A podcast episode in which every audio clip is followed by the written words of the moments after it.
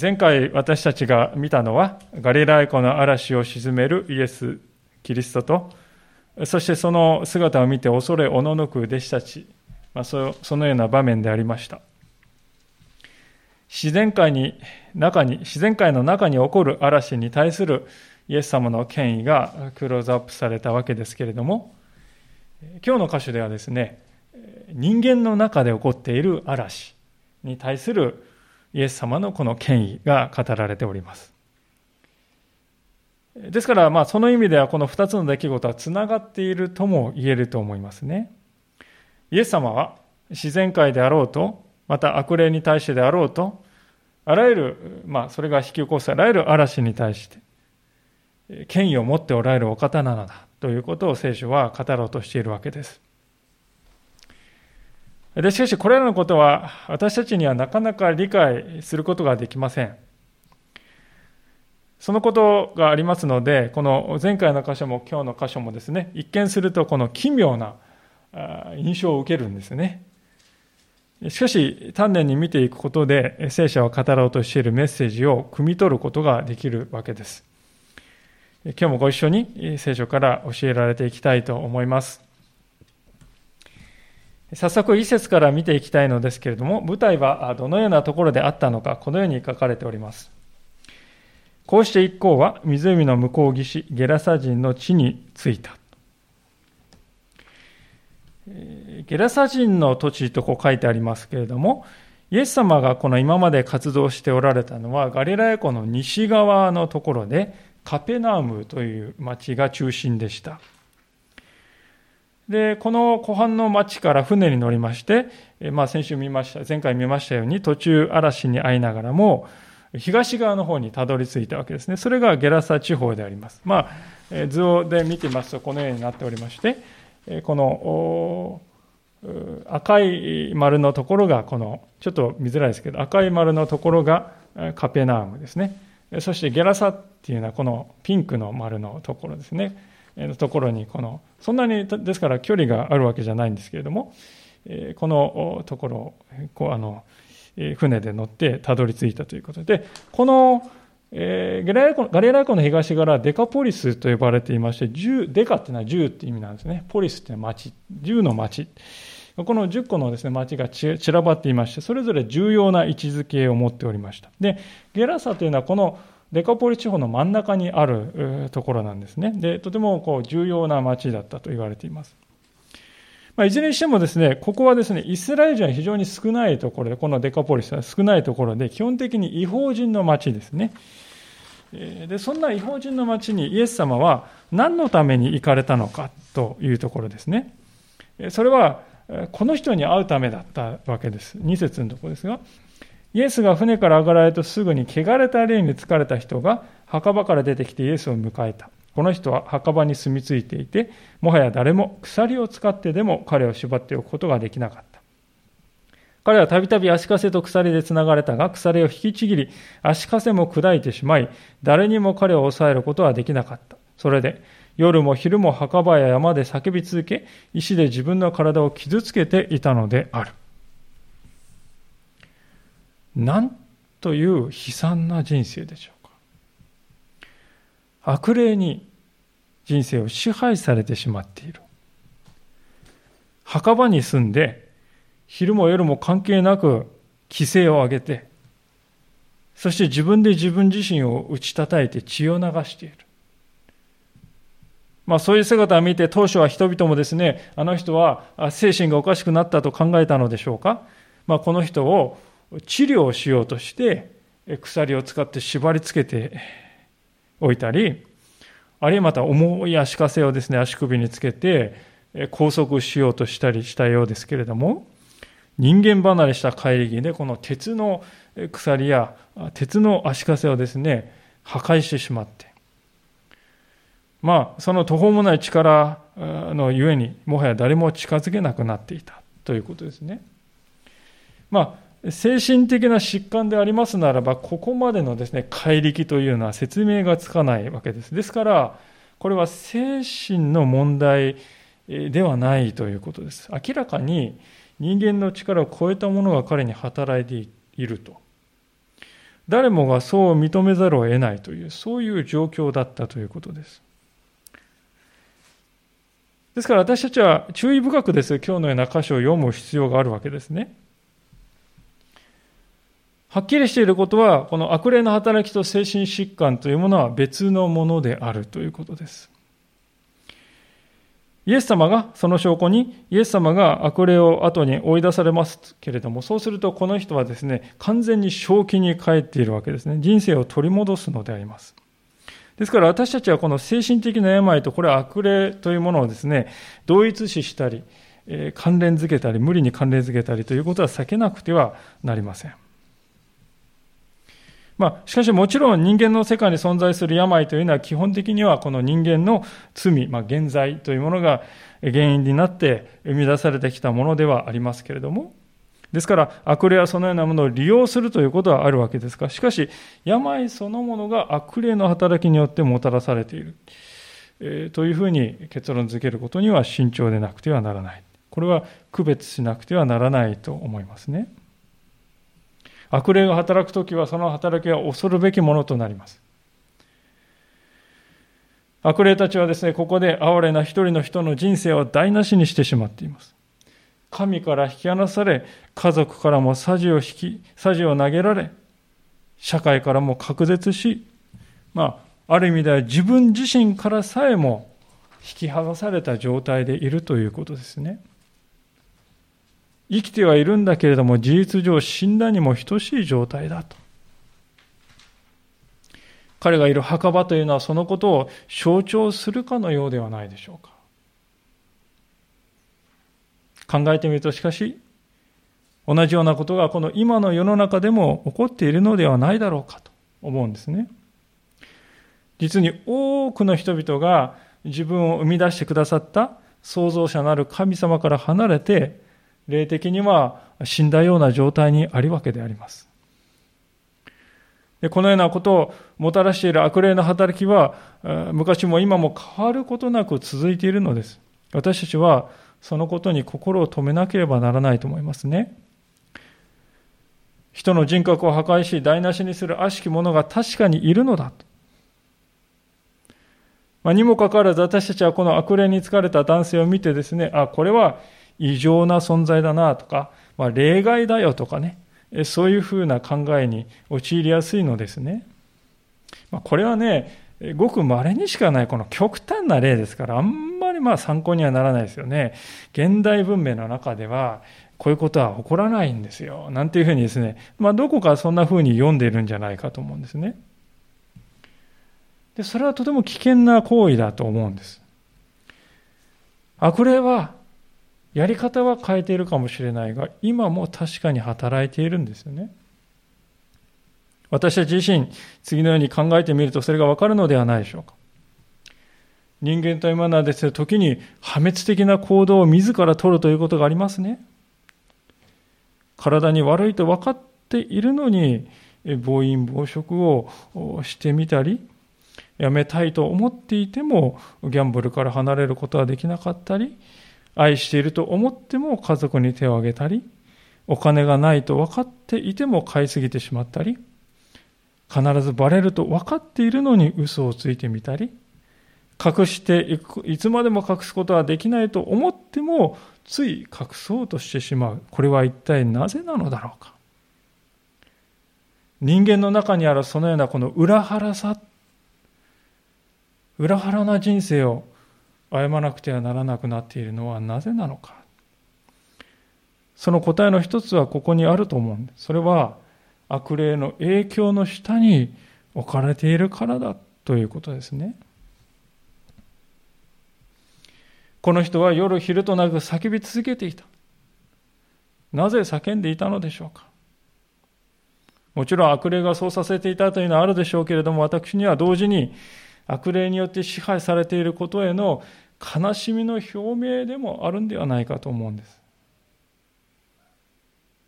またこの人は石で自分の身を傷つけていたと。なぜそんなことをするのか。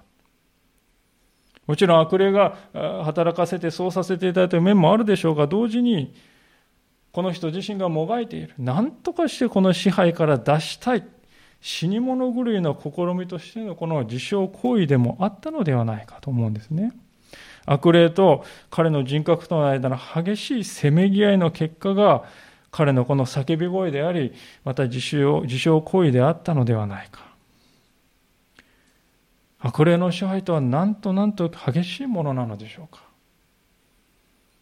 今の世においても声にならない叫び声や、あるいはまた自分で自分を破壊するような行動に身を染める人が社会の中には大勢います。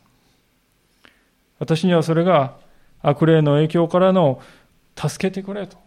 解放を求める叫びに思えてならないわけです。悪霊は今の世においても巧みに身を隠しながら人々のうちに働いている。それが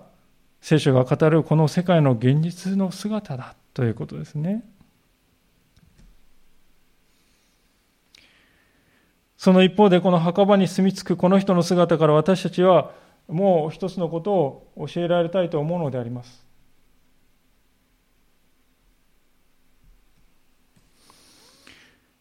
それは悪霊の力は非常に強いように見えるけれどもその実質においては何もないということであります。悪霊は墓場においては無敵でありました。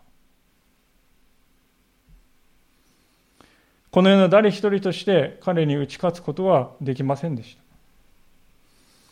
文字通り彼は墓場においては王の王だったわけであります。彼は自由をどこまでも謳歌しておりました。何でもやりたいことがそこではできたのです。この人を操って彼の人生を支配するということにおいては、この悪霊は文字通り無敵の存在でありました。しかし、哀れなるから、彼が王であるのは、ただ墓場の中だけのことだったわけであります。墓場の王。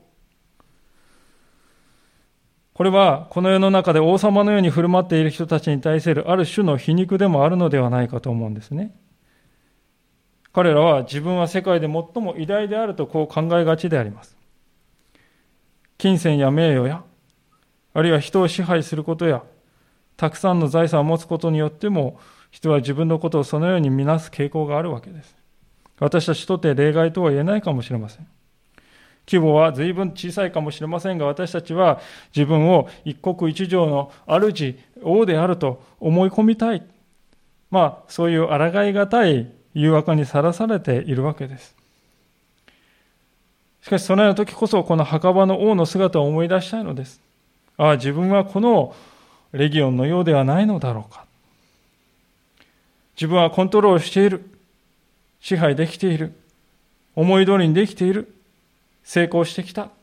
そう思っている領域があるかもしれませんが、よくよく見るとそれは墓場の中だけのことに過ぎないのではないかと。そう自分自身に向けて問いかけたいのです。墓場の特徴は死ということですね。墓場は何も生み出さない。墓場は全てのものを飲み込んで一つも良いものを吐き出すことはないのであります。その点において墓場とは悪ことを知らない貪欲な獣のようでもあります。レギオンはまさにそのような場所の王だったということであります。これは何という皮肉でしょうか？死人たちの王と。それが彼の実際だったのです。私たちのしていること、あるいはしてきたことの中にも、実はそのような中身のない命を生み出さない、代わりに死を生み出すようなものはなかっただろうかと問われる思いがいたします。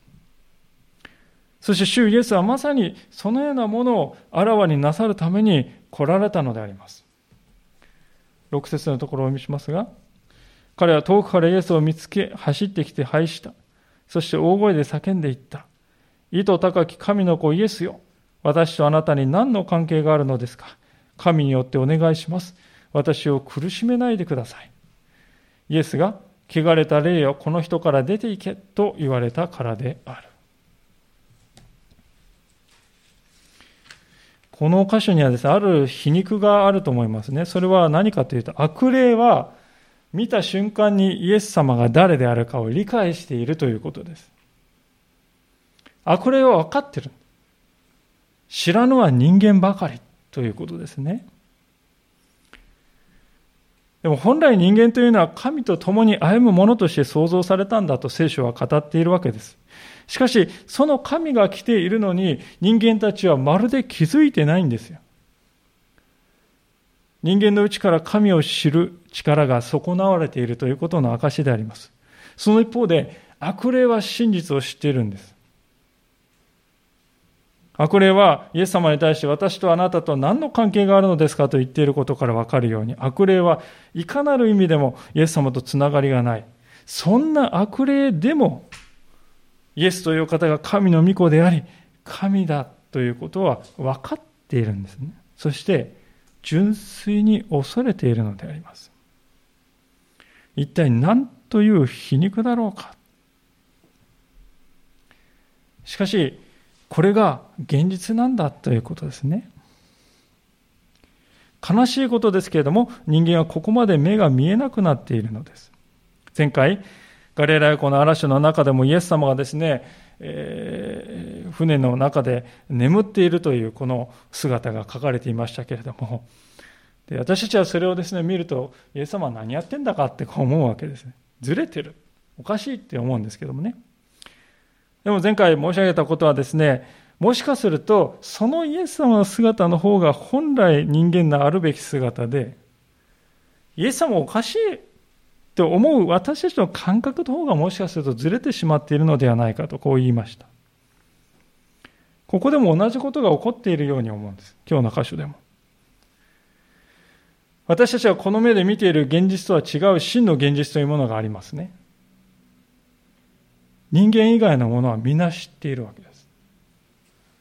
知らないのは私たち人間だけ。罪というものによって目が曇らされた人間のこの哀れさというものがまさにそこにあるのだということです。まあ、そして神の到来に恐怖したこの悪霊でありましたけれども、そこからイエス様とのやり取りやいささがこの奇妙と感じるような展開になるのでありますが、9節イエスが、お前の名は何かとお尋ねになると、彼は、私の名はレギオンです。私たちは大勢ですから、と言った。そして、自分たちをこの地方から追い出さないでくださいと懇願した。レギオンですと。レギオンというのはローマ帝国の軍隊においてこの一軍団を表すのに使われる単位でありまして、大体人数で言うと6000人ぐらいと、途方もない数であります。まあ、ただこのレギオンっていうのは6000人だから悪霊の数も6000厳密にその数だとそう言いたいのではなくてとにかく非常に多いという意味で使っているんだと思いますね。この人を支配する悪霊の力がいかに強大であったかということであります。その彼らは未練がましくも自分たちをこの地方から追い出さないでくれと食い下がる、イエス様に食い下がるんですね。でこういうやりとり見てみますと、私たちはですね、こんな鬱陶しい悪霊はね、その場ですぐね、滅ぼしてしまえばいいんじゃないですか。どうしてイエス様はね、まどろっこしいことをしておられるんだろうかなんてこう考えるわけであります。しかし、このような考え方を突き詰めていきますとね、こうなるんです。イエス様を十字架にかけようと企む人々がね、いたけど、そんな人あらかじめ滅ぼしておけば、あんなことにならなかったのにっていうふうなことにもなるわけですね。で、そうなるとですね、どうなるかっていうと、罪の呪いの中にある人間を救うというイエス様の一番大切な使命が果たせなくなるんです。大事なことは全てのことに時があるということです。イエス様はここで悪霊たちを滅ぼさなかった。ただ、出て行けと言われたのみですね。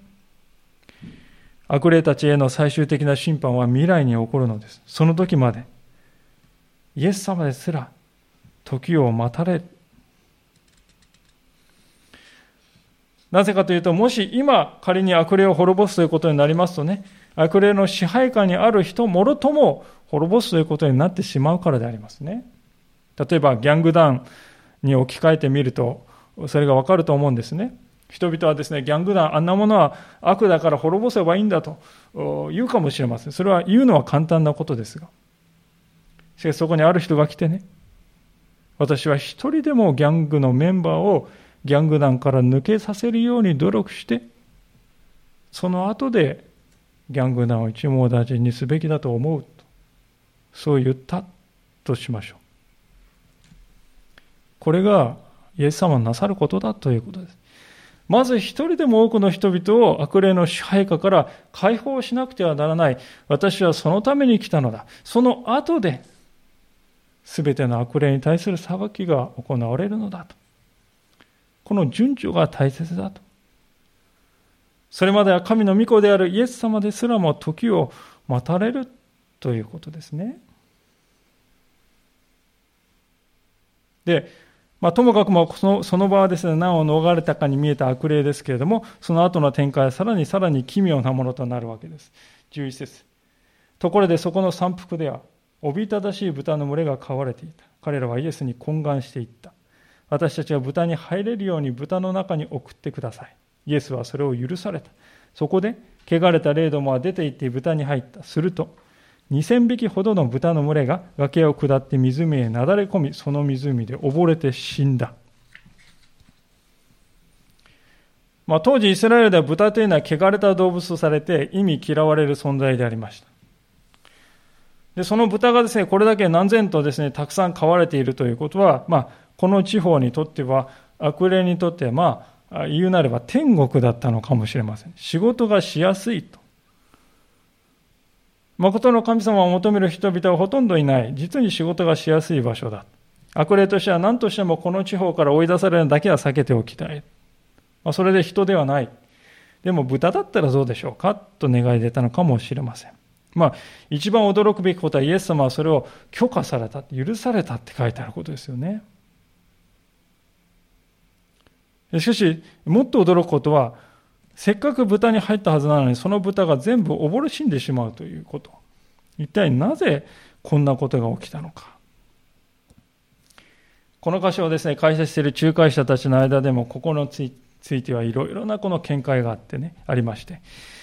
これだとこう決めつけるのは非常に難しいように思いますね。ただ、ある仲介者がこのようなことを語っているのに目が止まりました。ああ、これは確かだと思いましたね。それはどういうことかだという、どういうことかというと、イエス様の目から見ると、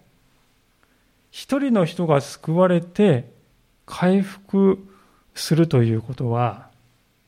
膨大な資産が失われるということよりも、はるかに大切な、重要なことなんだということですね。イエス様のから目から見ると一人の人が救われ回復するということは膨大な資産が失われることよりもはるかに重要だと。まあ、イスラエル人から見れば汚れた動物であるんですけども、ゲラサ地方に住む人にとってはですね、豚っていうのは極めて大事な財産で2000匹に及ぶ。大事な財産です。で、それが自分のが原因となって失われるということになれば、ね、イエス様の周りで問題が起こらないはずはないんです。もちろんイエス様はそれを分かってます。分かっていてもイエス様は、この一人の人を救うということを最優先なさったんですね。それほどに主は一人の魂を大切に思っておられるということです。一部始終を見ていた飼い主から方々に知らせがしかし行き渡りました。そしてすぐさま人々が集まりました。そこで下された結論は実に悲しいものとなるわけですが、14節豚を飼っていた人たちは逃げ出して町や里でこのことを伝えた。人々は何が起こったのかを見ようとやってきた。そしてイエスのところに来ると、悪霊に疲れていた人、すなわち霊言を宿していた人が服を着て正気に帰って座っているのを見て恐ろしくなった。見ていた人たちは悪霊に疲れていた人に起こったことや豚のことを人々に詳しく話して聞かせた。すると、人々はイエスにこの地方から出て行ってほしいと懇願した。人々は恐怖に包まれております。それまではですね、あの墓場の悪霊に疲れた男を恐れていた。しかし今やイエス様の方を恐れています。並外れた力がイエス、このイエスという男のうちにあるまあ、それを見たのか、見たからか、あるいはまた溺死した豚を見て、ああ、自分も同じ目に遭わされるかもしれないと思ったか。あるいはこれ以上大事な豚をですね、えー、死なせられてはたまらないと実利を計算したのか。まあ、いずれにしろ彼らが詳した結論は何かといえば、関わらないでおきましょうということですね。イエス様に向かって、あんたなんてことをしてくれたんですかって批判もしない。かといって、あなた、素晴らしい力がおありですねと称賛するのでもない。あるいはまた、あなた、一体あなたはどんな方なんですかと尋ねることもしない。何もしない。何もしないで、すべてなかったことにしよう。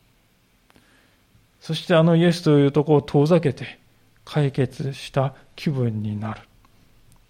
でも、実際には何も解決などしていないのであります。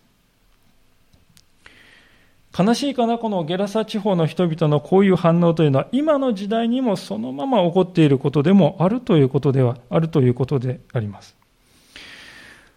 多くの人々がですね、こういうのです。神？神がいるんなら証拠を見せてみろ。そんなに偉大な神。そういうんだったら実際に示してみてくれ。見たら信じるからというんですね。しかしこの箇所を見るとき、決してそういうことは起こらないということがわかるのです。起こっているのはむしろ反対のことではないでしょうか。そうです。人間というものは、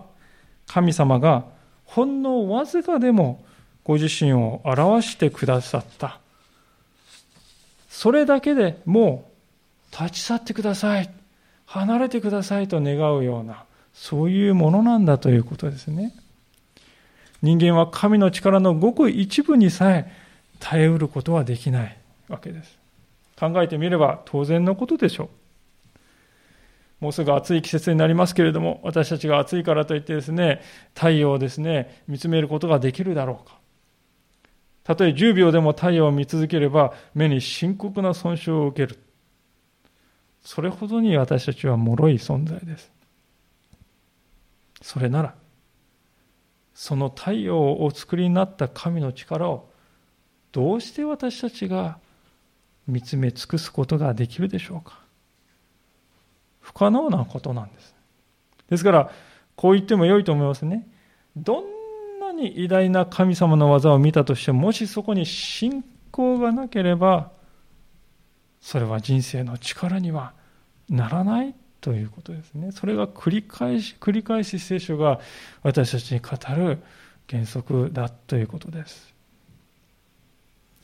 幸いなことはそのような信仰を持ってイエス様を見上げた人がその場にたった一人だけいたんだと。その人こそ悪霊を追い出していただいたこの男性、そのまさにその人でありました。18節です。イエスが船に乗ろうとされると、悪霊に疲れていた人が音もさせてほしいとイエスに願った。私はですね、この場面を見たとき、とても不思議な気分を抱きましたね。見てることはみんな、このね、現場にいる人みんな同じ出来事を見ているわけですよ。それなのにイエス様に向かってですね、されっていう人もいるかと思えばね、イエス様に近づいていってですね、お供させてくださいって懇願する人もいるんですよ、この違いは一体どこから生まれるんだろうかと。もう鮮やかすぎるほどこの対照的なこの違いというのはどこから来るんだろうかと思ったんですね。結論から言うとその違いをもたらしているのは次の2つのことだと言えると思うんですが、まず第一のことはですね、イエス認識というものです。イエス認識。まあ、言い換えると、イエスとは誰なのかということについてのこの知識ですね。この男の人は悪霊たちをいともたやすく言葉だけでですね、出ていけと言葉だけでですね、従わせることができるイエス様の姿ね。呪文とかなんか行々しい儀式とかね、なんとかそういうのを使ってんじゃなくて出ていけ。これだけです。これだけでですね、悪霊をいともたやすく従わせているイエス様を見てですね、イエスとは誰であるかということを悟ったんですよ。こんなことができるお方は神以外には決してありえないよ。そう理解したということですね。決定的なイエス認識というものを彼は得たのです。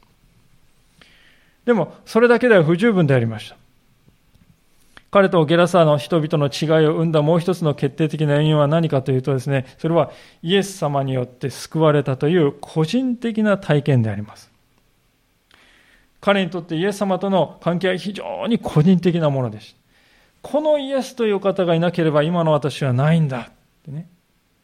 体験に裏打ちされた非常に強力な確信というものが彼の中にはあったのです。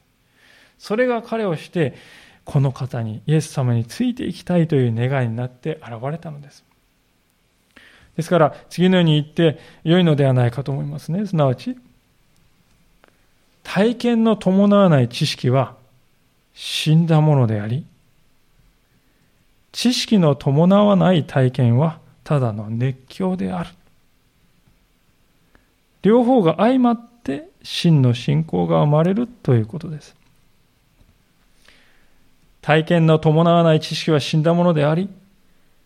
知識の伴わない体験はただの熱狂である。両方が相まって真の信仰が生まれるということです。パリサイ人たちは知識においては非常に優れていましたが、彼らは神を体験するということがありませんでした。一方、イエス様の周りに群がってですね、イエス様のなす奇跡を見て驚いてですね、それに熱狂して体験をひたすら追い求めていた人たちは結局どうしたか。このイエスという方は誰なのかという知識を得ることはなく、後になってこの男を十字架につけろとイエス様を十字架につけることになったのであります。ですから、この例を見ているときに信仰においては知識と体験が車の両輪のように重要なものであるということを何よりも示しているでしょう。どちらが欠けても車輪は同じところを回るばかりで前に進むことはないのです。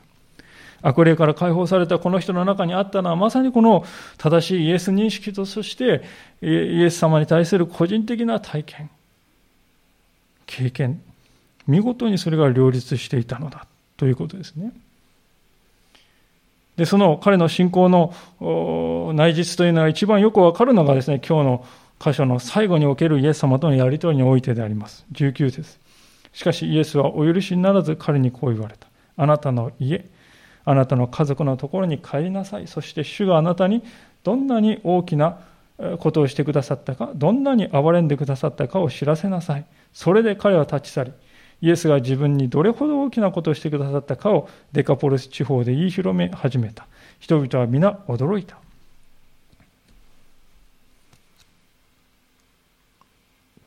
まあ、この人の真に素晴らしい、この人の信仰の真に素晴らしい点はですね、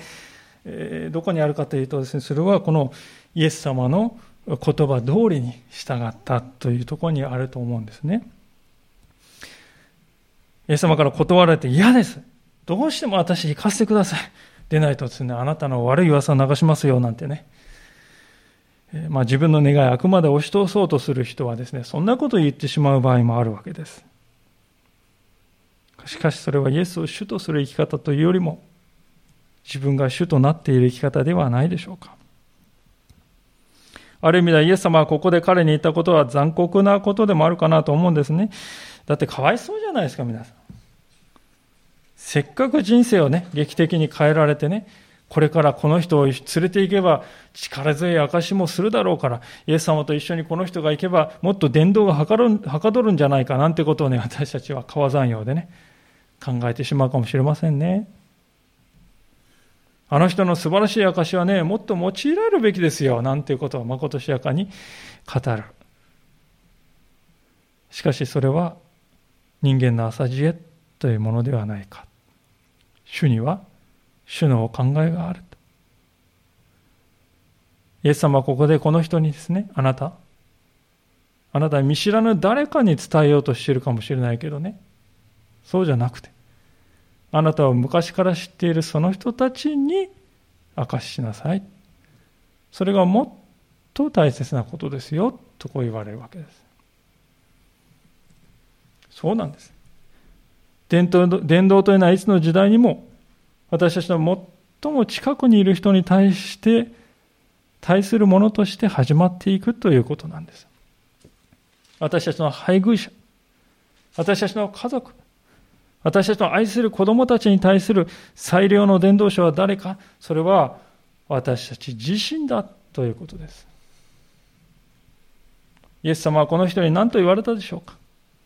主があなたにどんなに大きなことをしてくださったか、どんなに憐れんでくださったかを知らせなさいと。これが証なんだと。これが伝道だと。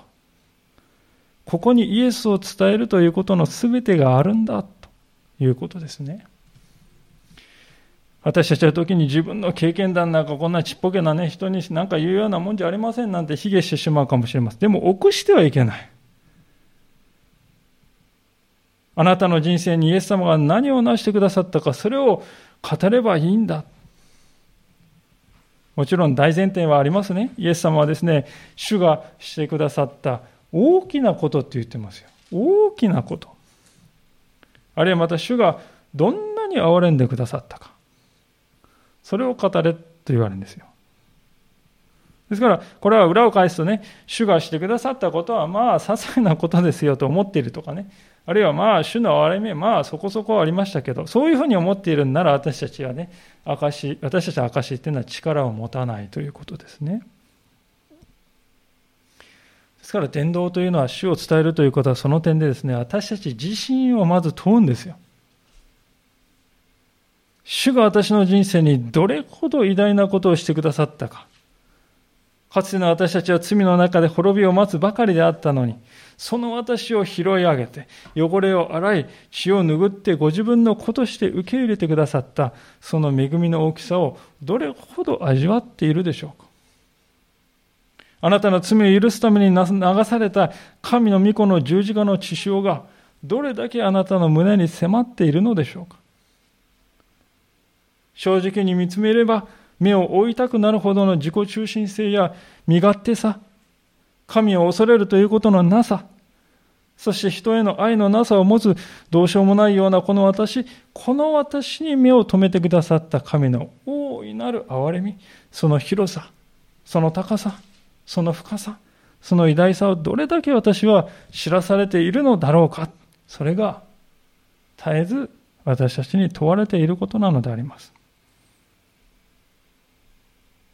そしてもし私たちがそのことを真の意味で知っているのならば、主がなぜと言われたことに従えるはずだということですね。この男の人は故郷を離れて、イエス様についていきたかったのです。なんと立派な志でしょうか。でも主はそれを許されませんでした。それでも彼は決して腐らなかったのです。不適されてしまって、じゃあもういいですよ。なんてね、捨てゼレスを発して、こう、去ったりはしなかったんです。むしろ、そうか、残念だけど、主がそう言われんなら従おう。そこに私の一番輝くフィールドがあるということなんだよな。よし、わかった。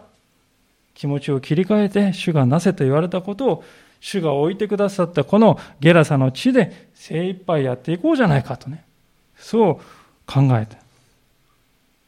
ここに彼の信仰の真髄を見て取ることができるわけであります。皆さん、イエス様を信じるということは、イエス様に従うということです。イエス様を都合の良い時に利用する、それは信仰ではない。イエス様は行けと言われるところに行き、イエス様がなせと言われることをなす。それがイエスを信じて従う者、つまりクリスチャンの使命なんです。今日、主はそのような生き方へと私たちを招いておられます。新型コロナウイルスが猛威を振るう中で、私たちはかつて計画していたことが次々と中止になったり、あるいはできなくなるという大きなストレスの中に置かれているかもしれません。主よどうしてですか？なぜこんな目に私を、私たちを合わせるのですか？と、そう考えるかもしれません。まさにその時こそ私たちが信仰を働かせる時ではないでしょうか。主よ、私の計画はこうでした。私の願いはこうでした。でも、主よ、あなたが今私に願っておられることは何でしょうか？主よそれを示してください私はそれに従っていきますとこれが私たちの祈りであってほしい。これが私たちの心からの願いであってほしい。聖書は今日そのように私たちに語りかけているのではないでしょうか。今日の聖書箇所を見るとき同じことを見ながらイエス様を誤解した人と、また一方でイエス様を伝えるようになった人と、実に対照的なこの2つの姿が記されておりました。あなたはどちらの道を行かれるのでしょうか？主を知り、主を体験し、主を伝え、そして主に従っていく。そのようなものとして、どこまでも歩んでいこうではありませんか？共にお祈りしたいと思います。